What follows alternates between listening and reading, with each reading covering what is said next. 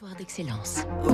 Donnons l'envie d'entreprendre au cœur des territoires avec la Société de Banque Monaco, une banque du groupe Crédit du Nord. Fabrice Lundi, que serions-nous sans les fleuves? C'est ce que nous rappelle cette vieille entreprise de Lyon.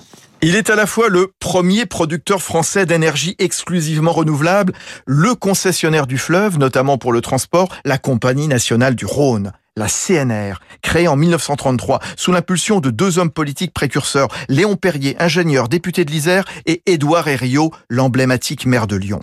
Quand en 48 est mis en service son premier barrage à Génissia dans l'Ain, il s'agit à l'époque du plus grand d'Europe qu'on surnomme le Niagara français. Son capital est réparti aujourd'hui moitié-moitié entre le public, Caisse des dépôts et collectivités, et l'autre, Engie.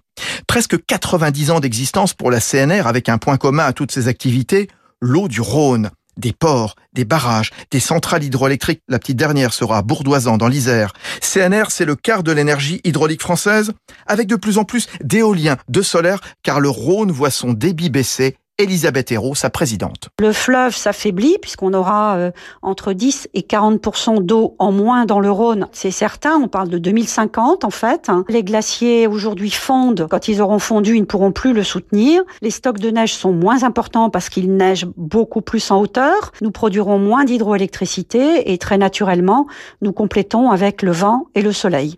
Elisabeth Hérault vient d'ailleurs de publier Les leçons du Rhône. Que serions-nous sans les fleuves où elle se montre inquiète sur son cours d'eau préféré? Il faut réagir, dit-elle. C'était Territoire d'excellence sur